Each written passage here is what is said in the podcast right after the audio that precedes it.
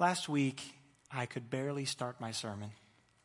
Uh, I was crying, if you weren't here, uh, because I, I showed a video that demonstrated the way that the way idols form is we look for something to help us, but then the situation turns and we end up serving it. And it always takes us further than we were willing to go. It's kind of in our expectation we budget a certain amount of pain that we're willing to um, we're willing to take on, and then um, the way idols work is it always takes us beyond that. But by the time we're in there, uh, it's almost too late to turn around, and it and it owns us, and we commit to it. An example would be alcoholism or, or getting drunk. It's like nobody enjoys the day after getting drunk. But for the relief of escape, which we now know should only happen in the gospel, and God has provided a way for us to escape to Him by dying in our place and rising from the dead. But we, we go and we, you go and you escape, and then, and then you wake up the next morning and you got a headache and you feel terrible and you're throwing up, but it was worth the temporary escape. And so, or so you thought. But we talked about idols and the effect that they have on us, and, and I was so struck again by seeing that video and being reminded of the great pain that is underneath the surface in our culture. I highlighted that it is uh, that the reality that these people were going through is a, it was a girl who was struggling in the video with an idol of of acceptance, an idol of significance, an idol of comfort, an idol of control, manifested as romance and alcohol and money and um, self harm. And um, the reality is, it's under the surface all around us, even if it doesn't look ugly. Even though, especially in our environment, Northern Virginia, we specialize in making it look clean because we have the resources to put on enough nice clothes. We have the resources to put on enough makeup or keep air in our tires and to make everything look like it's okay even when it's not. You can specialize in that, can't we? And we've all done it to one extent or another. Well, this week, that pain and that ugliness that was under the surface was made plain. Two African American men were shot and killed by police officers. And then somebody retaliated against police by murdering five police officers at a peaceful protest. Laying bare the ugliness and the pain that's right underneath the surface. I tell my wife sometimes, you know, when, when my soul is tired, you know, water boils at 100 degrees Celsius. And I'd be like, I'm at 99.9. And I don't, I, I'm at 99.9. I don't know what's, what's going to set me off, but something's wrong in my soul. And I need a balm for my soul. I'll say that one of the greatest gifts my parents gave me was, um, was staying a part of Grace Covenant Church. Um, I've been at Grace Covenant Church through middle school and high school, and I never left. I stayed in college to intern and help build the youth group. And in those years, um, my, my family has become a family that's not just white anymore. My family is white and black and tan. Thank you, Shanique. Can I have everybody's permission to say black instead of African American? Because, you know, Shanique is from the Bahamas, right? She's not African American. She's, Baham- I don't even know how to say it. Bahamian?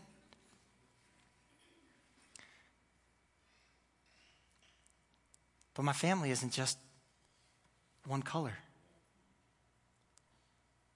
But that also means that when my family is struggling with something that I'm not necessarily struggling with the same way, I hurt too. That means that for my black brothers and sisters, I hurt with you. I can't understand. I understand that I don't understand. I understand that I don't, I'm not worried about my brother getting pulled over. I understand that I've never been worried about my dad getting pulled over or my dad being wrongly accused of something because he was in the wrong place at the wrong time. But I know for many of my brothers and sisters, that's a concern that you have. Even this week, it was brought to my attention that one of our family members was stuck at work and there was concern for her husband because he was stuck at work and there was concern that maybe he'd be thought of being in the wrong place for somebody of his color. That grieves me.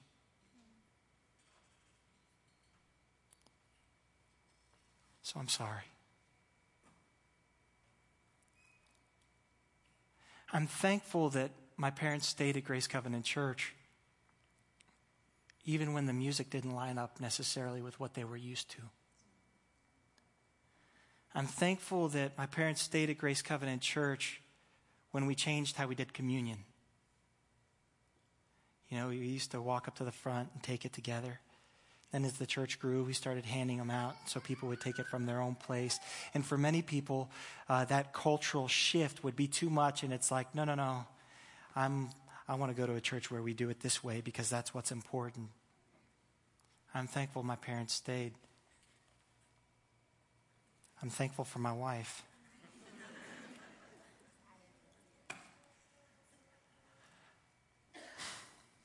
I'm thankful they stayed because many of my mentors are not white. The men who helped me in my marriage, when Megan and I, Dad, you don't know this, um,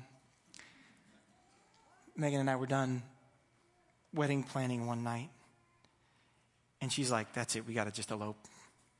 This is crazy. And we needed perspective. Pastor Ed Shaw, who is black, answered my call.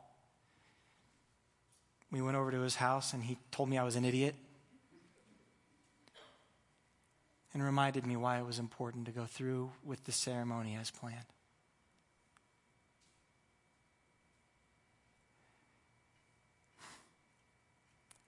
I'm thankful that my parents chose to stay, even though a lot of times it's the harder thing. And I'm thankful that if you are black this morning, that you're choosing to stay, even though it's the harder thing. I didn't comment on Facebook this week. I probably won't. I shared something that Pastor Brett Fuller, our senior pastor who is preaching in Chantilly this morning, shared, and I'm going to read that for you this morning because I think it's important for all of us to, to you know, as, well, I'm white, right? No, yeah, that's obvious, right?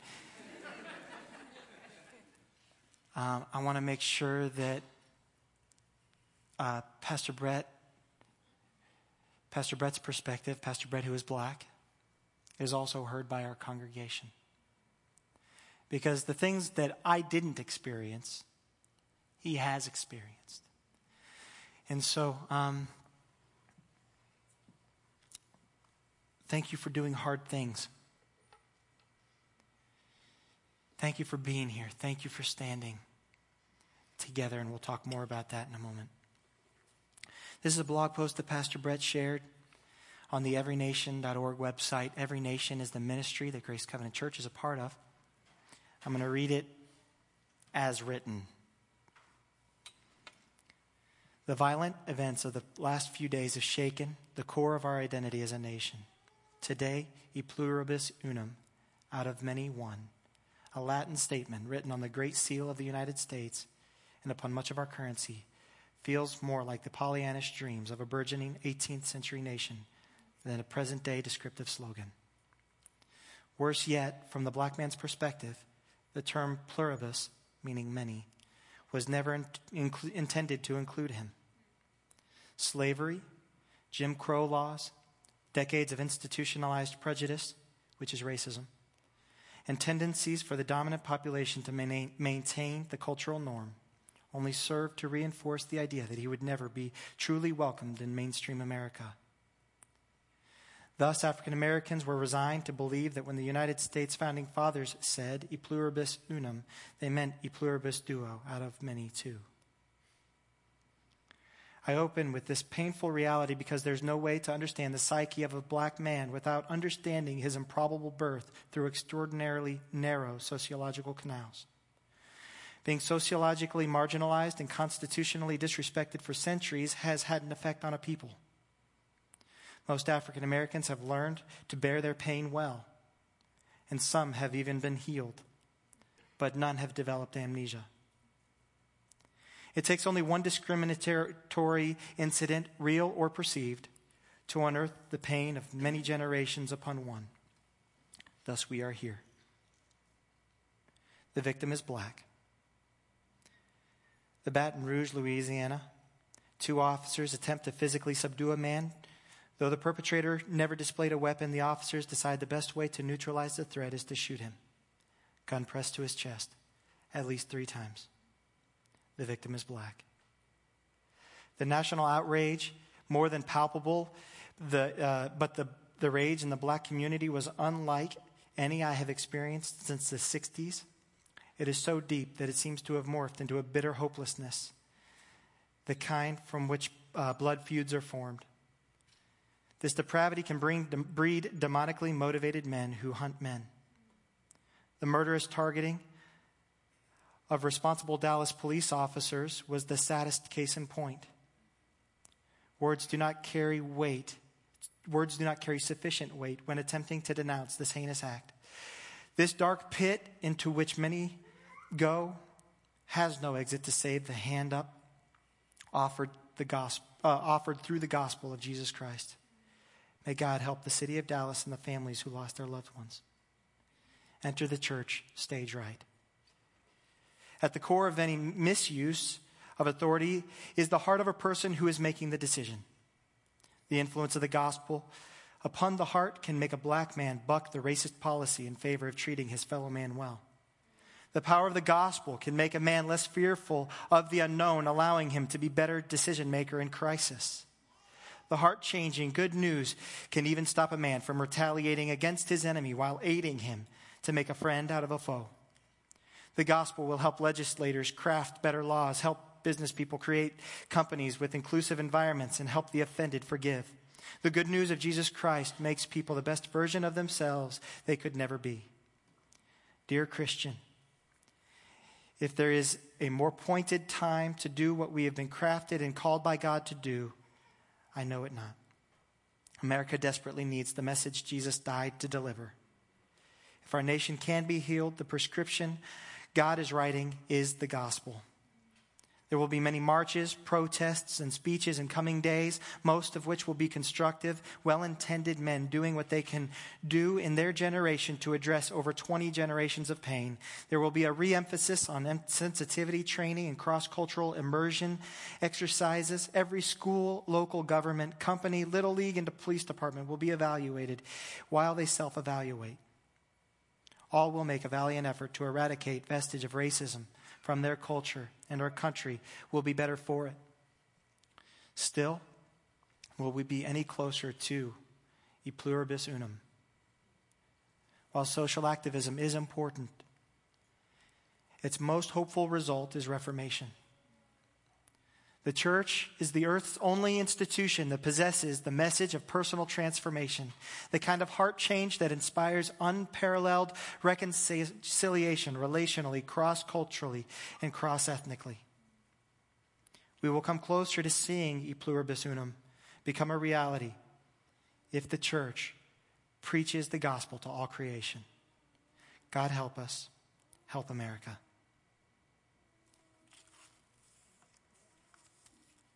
It's helpful for me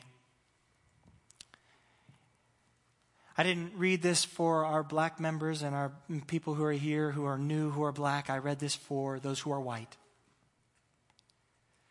Because as a white person, it's hard to understand. It's always hard to know what you don't know, isn't it? It's a beautiful thing. I, I, look out and you don't get to see what I see, but what I see is amazing. We've got cross we've got intercultural marriages and relationships. Family that's bound together at the cross. I see people who have, who have put on love and chosen to love, and I can only imagine the challenges that you faced in the midst of what's going on in our nation. I want to, um, in just a moment, I'm going to invite JC and Keith to come up and pray with me for our church and for our nation. But first, what I want to do is I want to pastorally encourage you. I want to encourage you to guard your hearts. Proverbs 4:23 talks about guarding your heart for from it flows the springs of life of everything else.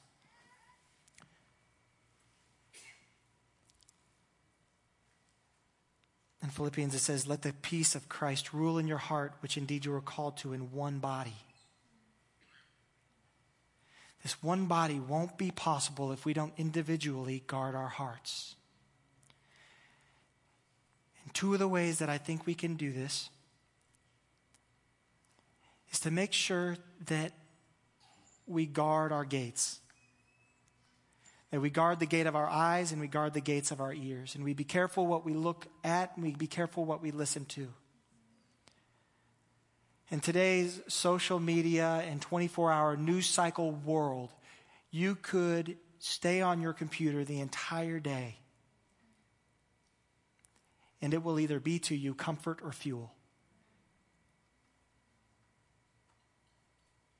I would encourage you during this time it may be wise to stay off social media, to go on only intentionally and only to learn something on purpose, and not to spend more time scrolling and watching and learning and uh, accidentally consuming.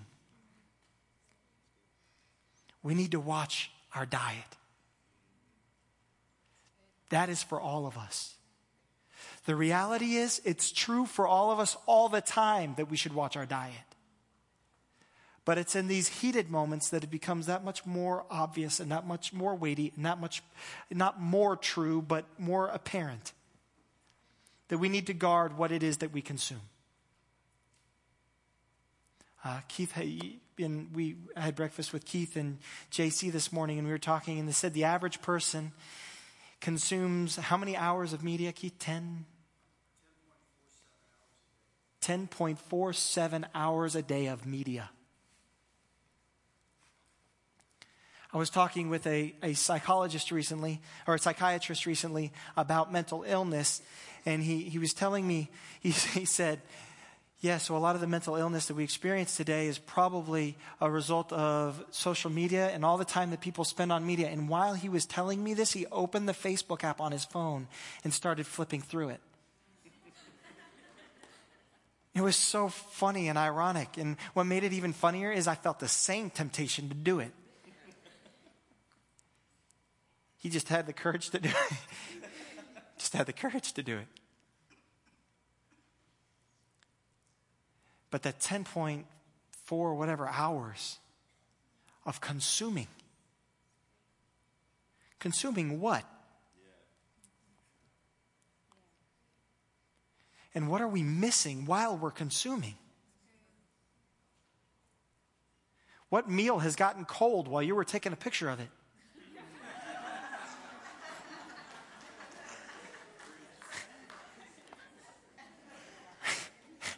Just real. I like my nachos warm, cold, cold cheese. It's no good, JC. You know, what gift got opened while you were looking to see what somebody else opened? What rainbow did you miss because you were looking at somebody else's double rainbow that looks so much better with filters on it?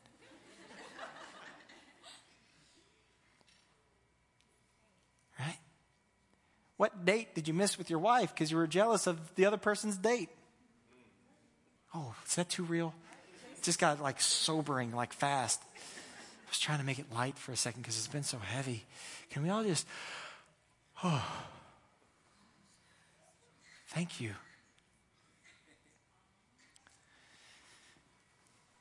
But we're mindlessly consuming all of this. You know, you want to know, I, I read this article about a, I don't know when it was, it was in the last year. And I read this article and it scared the heck out of me. It said that Facebook keeps track of every status even if you don't post it. You want to know why? They want to remove the obstacles so that you post everything you think. So if I'm like, man, these nachos are, and I'm like, oh, never mind, I want to eat the nachos, and I put my phone down and I never post that stat and I delete it. What they want to do is they want to make it so that I hit post. So they're like, I want to make it easier for people to post because every time we post, they get advertising dollars. You're like, like Facebook isn't in this for your best interest. Is that a, I mean, I know we're not surprised by that, but it, like, they're not in it for you. They're in it for the dollar. And so they want to make it as easy as possible to post things, even if it's ridiculous or good or bad. And they don't want you to stop and go, oh, maybe that wouldn't be wise to post. Maybe I shouldn't make that comment. So they're going to make it easier and easier. I mean, the post, the post button's going to get like this big. So their wallet can get that big. And I don't, not to vilify or demonize them, they're a business doing what businesses do. They're not charged with guarding your heart or mine. There was a, um, there was this um, moment. Uh, so I work out with a group of guys. We call it the Breakfast Club, but there's no breakfast. stupid name there's this exercise called the prowler, and the prowler is a torture device that they use to squeeze out our weakness. And you push this sled, and Tim Atkins, I don't know if he's in here, but I'm going to talk about him.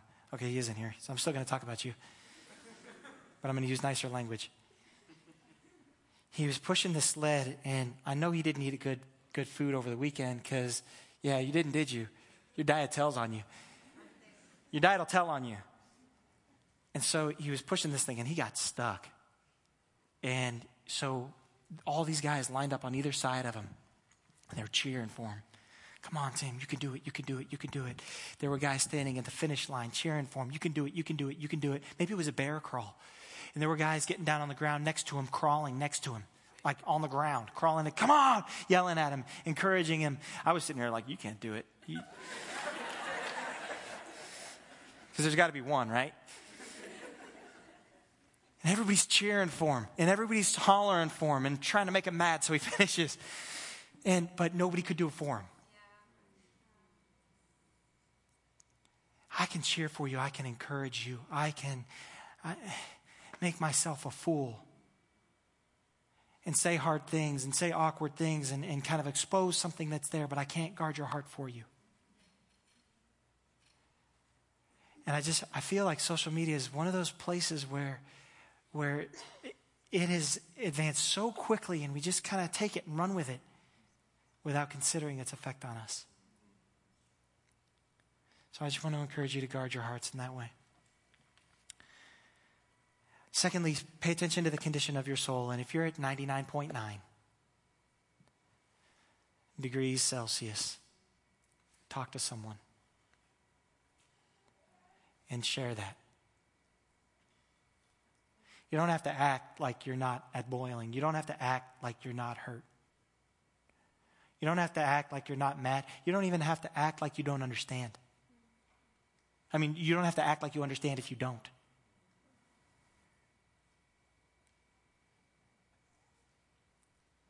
It was Tim again. Tim, I'm just going to talk. I mean, you should just have you come up here and talk for me. talked to him on Friday morning, and in a workplace filled with white people, nobody talked about the two shootings. Probably not because they didn't know, because you don't know what to say.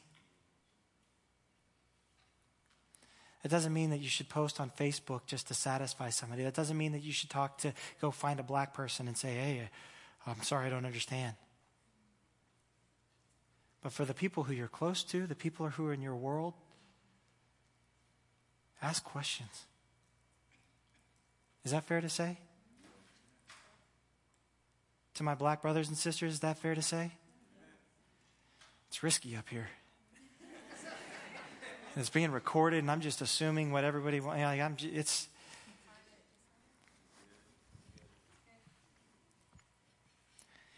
But we got to guard the momentum of our soul. And, and, and here's the trick about our soul.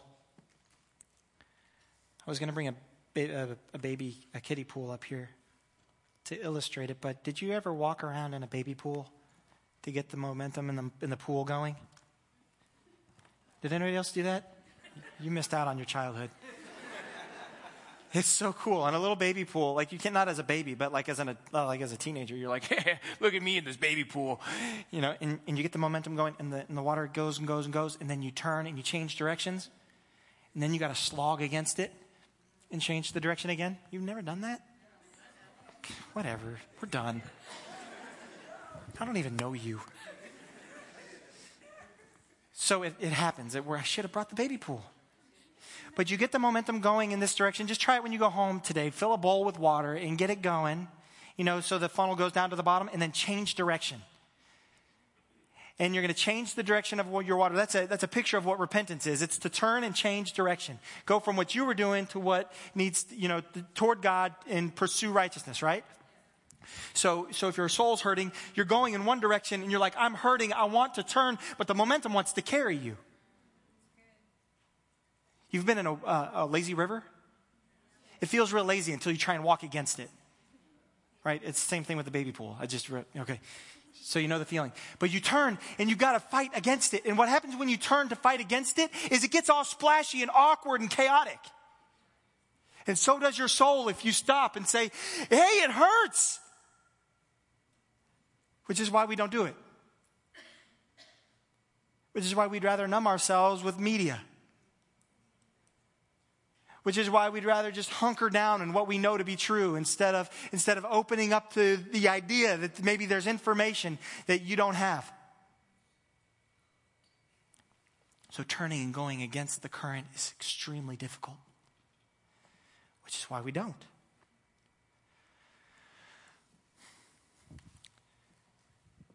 To talk to somebody and say, hey, I'm hurting, I need help processing this, is the turn then we need to follow through that decision, even when the water gets all choppy and turned up and confused.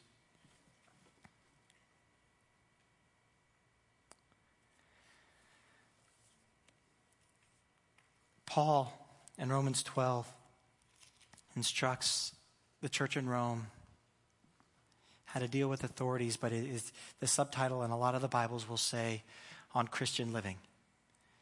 And so you can just look up Romans 12. But one of the things that he talks about is to mourn with those who mourn.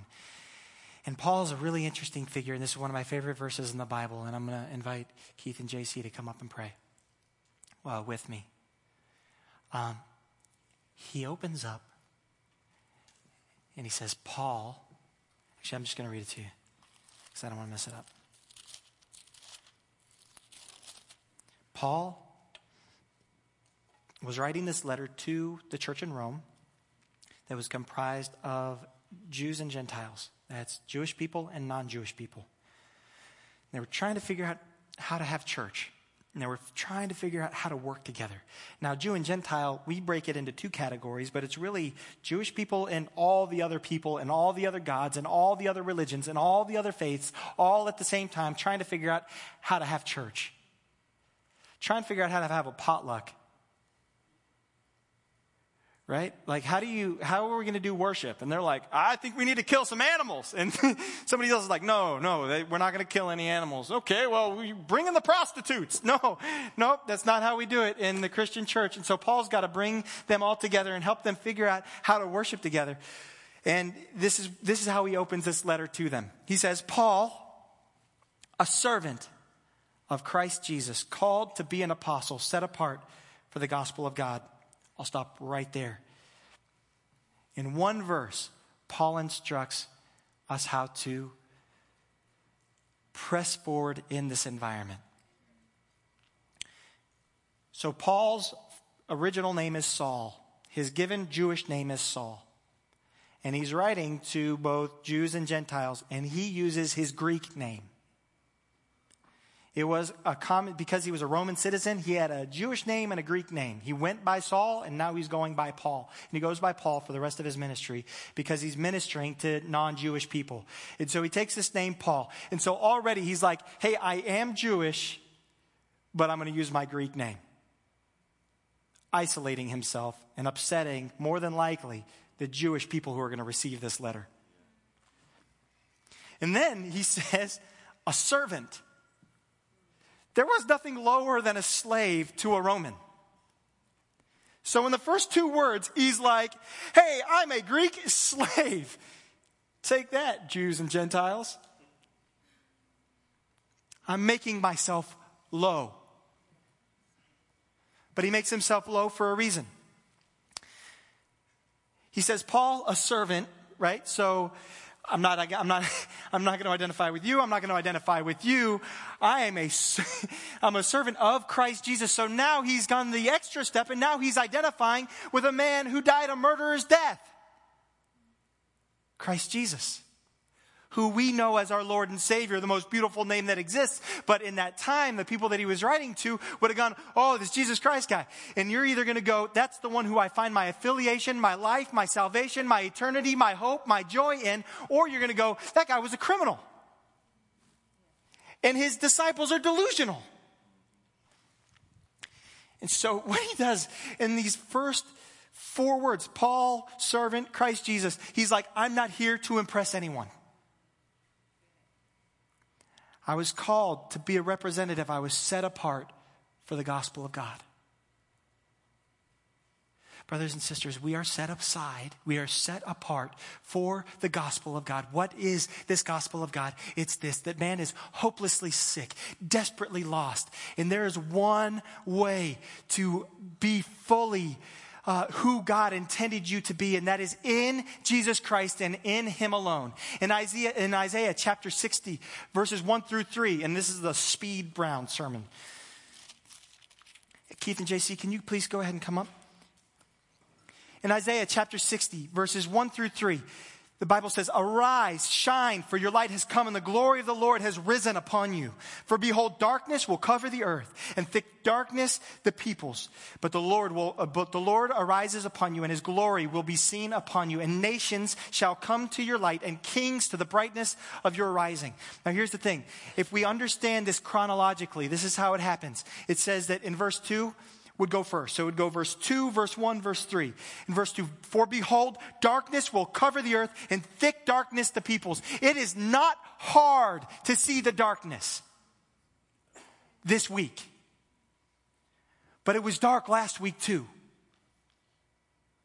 Just now we see it. We're aware of it. We're tuned to it. We know it. We feel it. We feel it in our own soul. We feel it on our, in, in the momentum of our family. We feel it in the media. You feel it in your workplace. You feel it everywhere that you go. Do you not feel? Does anybody else feel it? We feel the darkness. We're aware of the darkness now, but this is what it does. So, so here's all this darkness. And so we're in the darkness and it says his glory will be seen upon you. And here's verse one, which chronologically is second. It says, Now arise and shine. For the light has come, the light being Jesus Christ. The bright morning star has risen and he's going to reflect off of you. He's, and, and, and I'm going to go quickly. So we need to rise. Why would we rise? So the light can shine on us. So that we can separate ourselves from the darkness, so the light of Christ can shine on you. Why does the light need to shine on you? So that you can reflect the light to a sick, dying, and dark world. So as we rise, as we stand up out of the funk, as we rise up out of the ashes, out of the thick darkness that everybody's captured by, that wants to drag you down, we stand up and the light of Christ will shine on you and you will reflect it to a light that, to a world that is desperate for light. Show me the way. I need some light. And here we have a string of Christmas lights. And it's really bright, and there's bright, bright, bright, bright, bright, bright, bright, and it's beautiful, and I love it. But your brightness will really, truly, deeply, and brightly, more brightly shine when you step outside of this building and you go into your neighborhood. And you reflect the light of Christ. Now here's the, here's the last part. So we, so we rise, we reflect, and then finally we radiate. Now here's the cool thing. In Christianity, we don't just reflect what's on the outside, but the promise of scripture is that God will dwell in us that he sent his comforter, he sent his Holy Spirit to indwell us and to move powerfully through us and to manifest his presence in and through your lives. So not only are you just shining what's in front of you, but you also radiate light. You give it off.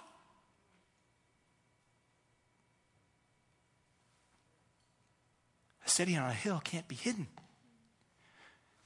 That, that verse talks about who would put their light under a basket. Nobody would meaningfully or knowingly do so. We wouldn't hide it on purpose. But we can accidentally drain the power from it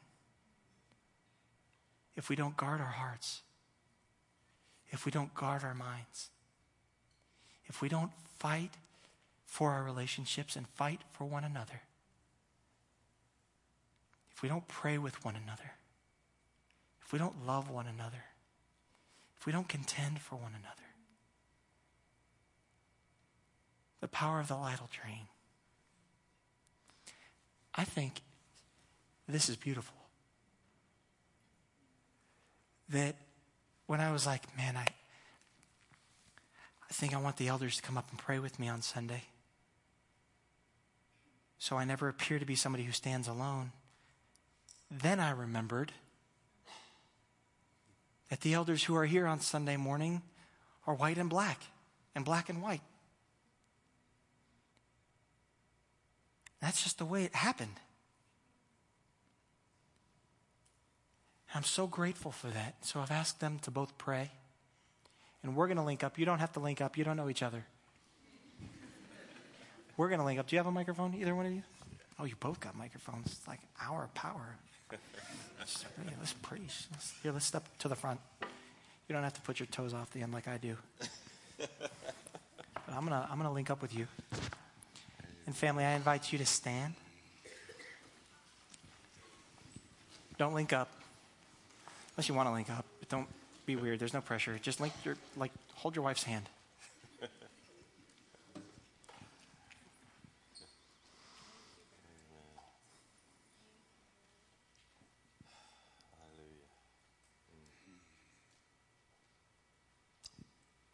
Father, we are, first of all, so grateful for the family into which you've adopted each and every one of us. None of us were born worshiping you, but you pursued us nonetheless. Lord, when we were enemies, you demonstrated the only love that can subdue the dark and sin sick soul of man, the agape love of God. And we thank you for how you pursued us when we were at odds with you. You didn't let it deter you from being who you are.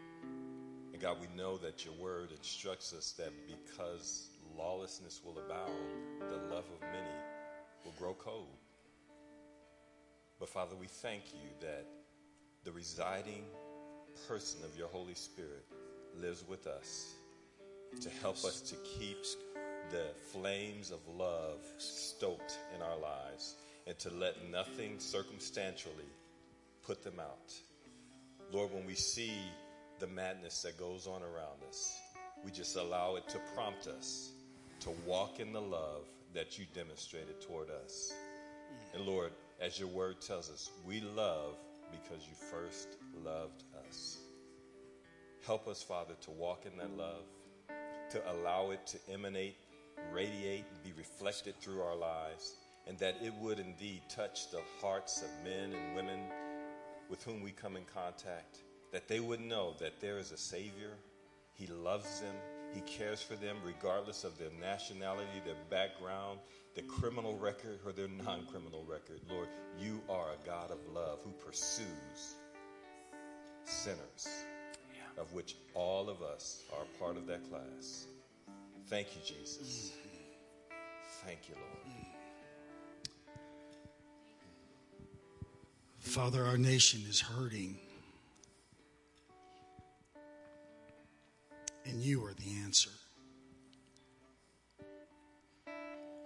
Your word declares in Joel chapter 2, you say, Now therefore, thus says the Lord, turn to me with all of your hearts, with fasting, with mourning, with weeping. So rend your heart and not your garments. Return to the Lord your God, who is gracious and merciful and long suffering and of great kindness. And so he will relent of doing evil. Father, we know the answer doesn't lie in man's efforts to fix this problem. Congress doesn't have the answer. Law enforcement doesn't have the answer. Psychology doesn't have the answer. You are the answer. Lord, the nations are in distress. You said in Luke 21 that this would happen. You said that men's hearts would fail them for fear and expectation of those things that are coming on the earth. But you gave an answer. You said, Don't be afraid. Look up.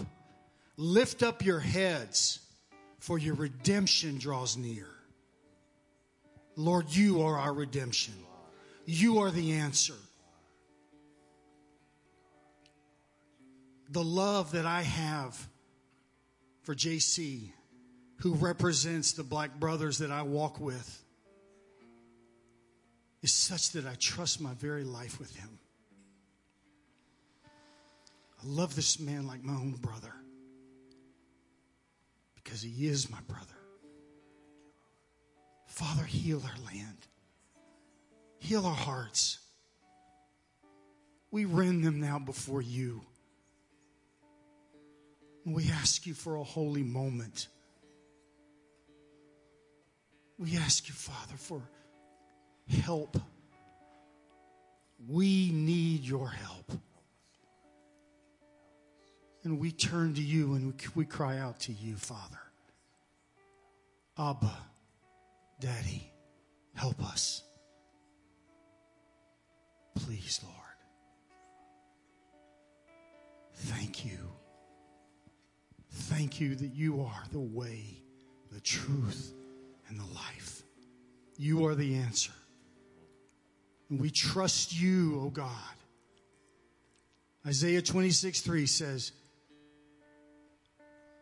that you will keep him in perfect peace, whose mind is stayed on you, because we trust in the Lord. And we trust in you. Give us peace now. In Jesus' name. Father, we ask that you would comfort all who mourn. That you would be our great peace. You would be our great hope. You would be our great joy. Holy Spirit, you are our balm of Gilead, which heals every hurt, which heals every pain, heals every disease. We find ourselves in you and you alone. Help us this week to guard our hearts, to guard our minds, to fight for one another, that you may be glorified in your church. In Jesus' name, amen.